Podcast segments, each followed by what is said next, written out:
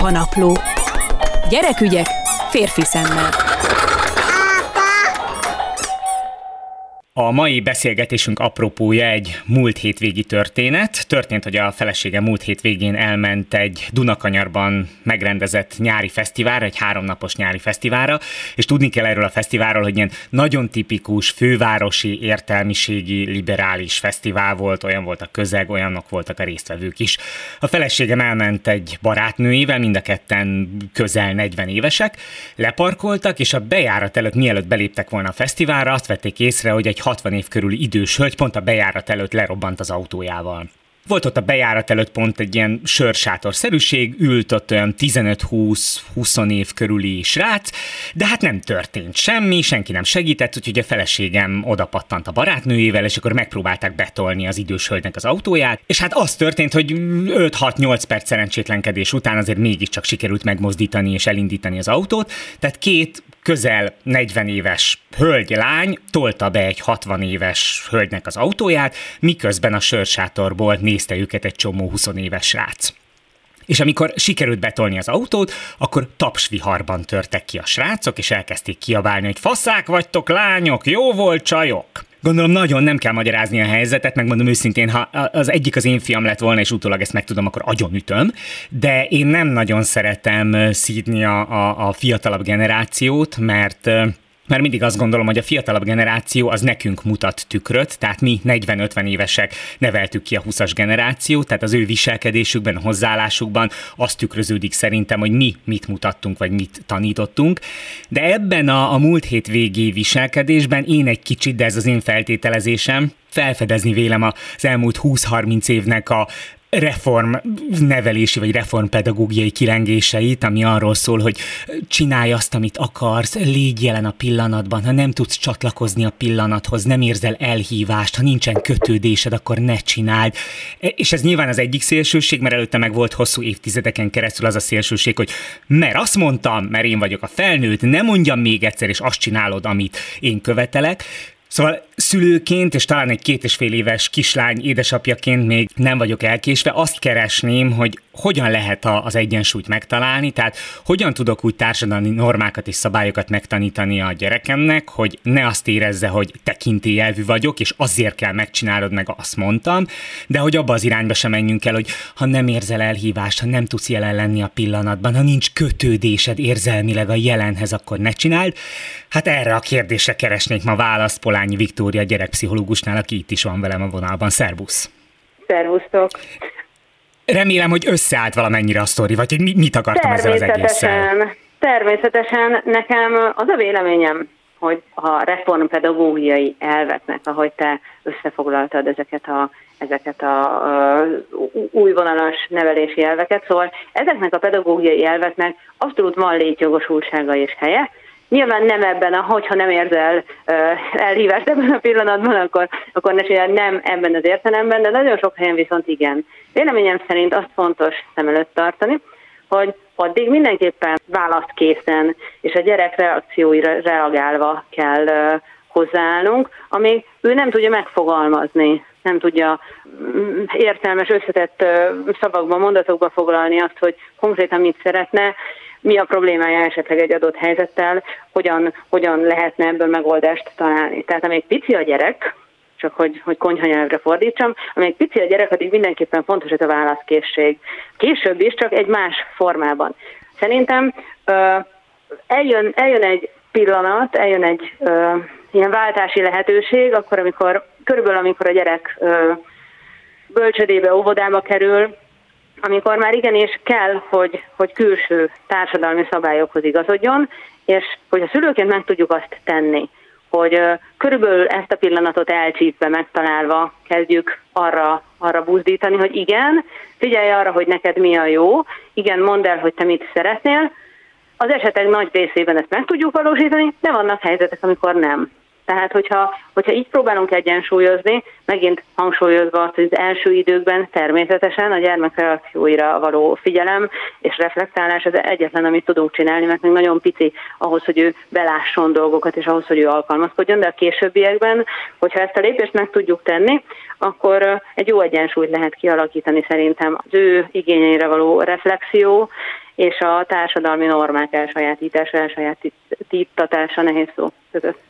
Tudod, kicsit meg vagyok ijedve, mert nyilván én is ebben az elmúlt 20-30 évben értem felnőtté, és most próbálok apukának lenni, és nyilván rám is nagyon hat ez az, az újfajta szemlélet, amit egyébként igen, nagy részben én is magamivá tudok tenni, és érzem a jogosságát, hogy mindent szabad, és érezze át, és sírjon, és panaszkodjon, és beszélgessünk, és mondja el az igényeit, és mindig megijedek, amikor, amikor jön egy olyan pillanat, hogy azt kell neki mondanom, hogy na ez most nem fér bele. Most ezt csináld meg, mert én azt kértem, hogy csináld meg, és sose tudom, hogy úristen, szabad ilyet mondani a gyereknek, hogy most azért csináld meg, mert én azt kértem, hogy rakjál rendet, mert ha előpakolunk dolgokat, akkor utána el, el is tesszük őket. És akkor megijedek magamtól, hogy jaj, jaj, na most mit okozok a gyerek lelkében?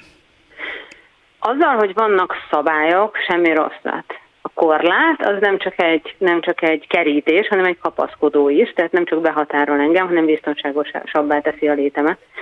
Tehát mindenképpen kell, hogy legyenek ilyen sarokpontok, amik mellett igenis kiállunk szülőként. Szerintem a legfontosabb ebben a témában, és egyébként mint mindegyik másikban, hogy nagyon sokat kell kommunikálni, őszintén, átláthatóan, és, és a saját érzéseinket tűhegy pontosan megfogalmazva a gyerekkel. Mert van az a szitu, amikor mondhatom azt felnőttként, hogy ezt most csináld meg azért, mert én azt mondtam. Például, hogyha az a felvezetés, hogy egy negyed órája ott kínlódok már a jelenlétében egy brutális migrénnel, és ő meg, ő meg ezt próbálja nem figyelembe venni, bár megbeszéltük háromszor, hogy most segítségre van szükségem, akkor lehet azt mondani a negyedikre, hogy most nem indoklok már, hanem most olyan nincs jól, vagy apa nincs jól, most ezt meg kell csinálni, mert itt van az én határom például. De azt is meg lehet tenni egyébként, ugyanígy a saját érzéseinkről beszélve, hogy modellt nyújtunk a gyereknek arra, hogy a saját érzéseit ő is el tudja mondani, meg tudja fogalmazni, ilyen egészen pontosan. És így egy helyzetben nem azt fogja mondani, hogy, hogy nem, hanem azt fogja mondani, hogy nem szeretném, mert mert most benne vagyok a játékban, vagy azt, hogy inkább még szeretnék 5 percet játszani, és aztán. Tehát, hogy, hogy ha tanul egy modellt, ha lát egy modellt tőlünk arra, hogy hogyan kell ezekben a helyzetekben érvelni, ellenérvelni, elfogadni a másik érveit, visszavonulót fújni, sajátunkat érvényesíteni, mert ez nekem most nagyon fontos, akkor egészen biztos, hogy, hogy ügyesebben fog működni. Oké, okay, mivel azt szeretném, hogy a társadalmi normákat úgy, ahogy elsajátítsa, és egy hasonló helyzetben ő is odaugorjon és segítsen valakinek betolni az autóját, utazunk a trollin. Ő ül egy széken, és mondjuk felszáll egy 80 év körüli láthatóan beteg vagy fáradt néni bottal, és én azt mondom neki, hogy add át légy szíves a helyedet a néninek. Mire tegyük fel, hogy neki az az első reakció, hogy nem adom át. De miért nem adod át? Mert fáradt vagyok, és ülni akarok. És akkor? Én Szerintem... azt gondolom, hogy már pedig át kell adni a helyét, itt mese nincs.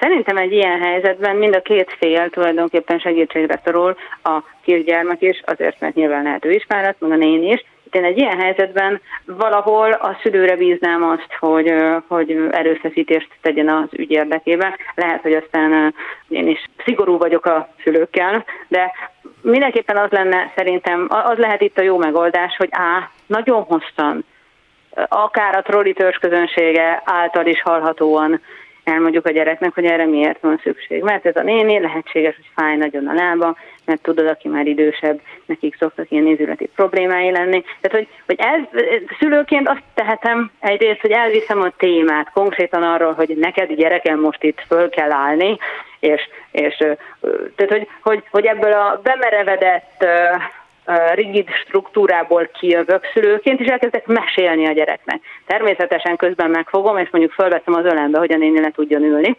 Tudom, ezt nagyon nehéz, úgyhogy az ember egy kézzel közben kapaszkodik is, de próbáltam már.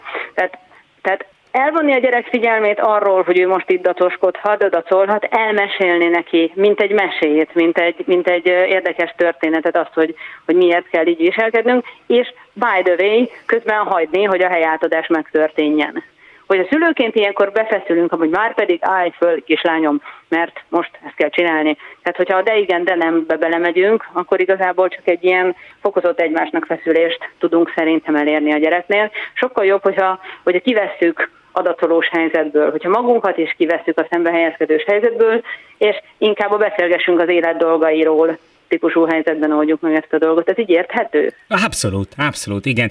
Azon tűnődöm még, hogy, hogy ugye úgy kezdtem a beszélgetést, hogy én nem szeretem szídni a fiatalabbakat, inkább elgondolkodom, hogy mi szülői generációként mit rontottunk el, vagy hol rontottunk el, mert ők nem véletlenül lettek olyanok, amilyenek. Csak kíváncsi lennék, hogy te ezzel mennyit, mennyire értesz egyet, hogy túl szigorú vagyok akkor a szülői generációhoz? Tehát, hogy mindent mi mutattunk és mi neveltünk beléjük? Én azt hiszem, hogy maga az a társadalmi struktúra, meg az a, azok a globális változások, amikben élünk, és amik egyébként a kényelmünket szolgálják, ezek egy nagy lehetőséget teremtenek arra, hogy kényelmesek legyünk, hiszen minden ott van karnyújtásnyira, csak a telefonomon kell pöckölni egyet, és bármit el tudok intézni azonnal, nem kell türelmesnek lennem, nem kell óriási erőfeszítést tennem, nem kell várakoznom, tehát ezek a funkciók, ha belegondolsz, minket, öreg iszapos szemű mélytengeri rájákat is abba az irányba sodornak, hogy kicsit türelmetlenebbek legyünk, kicsit, kicsit ignoránsabbak legyünk, kicsit nagyobb elvárásaink legyenek a külvilág, és kisebb elvárásaink saját magunk irányába.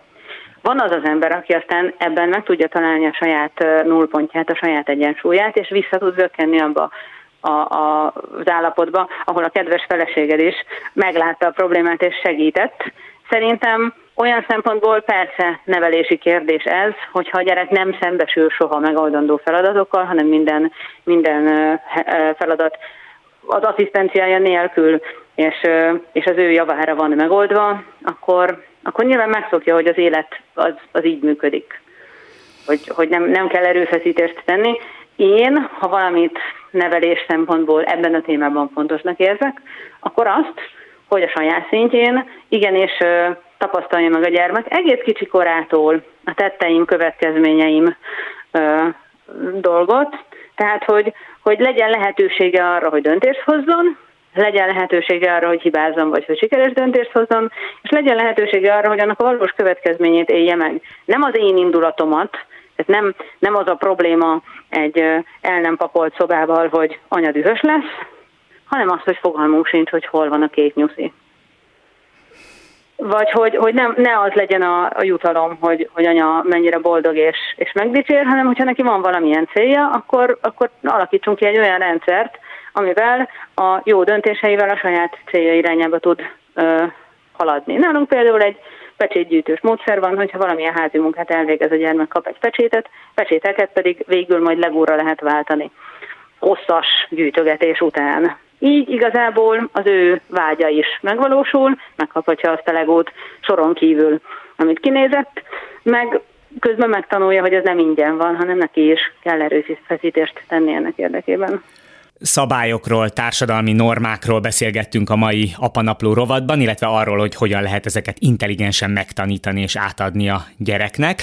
Aki pedig segítségünkre volt a Spolányi Viktória gyerekpszichológus. Köszönöm szépen neked! Igazán nincs mit szervusztok!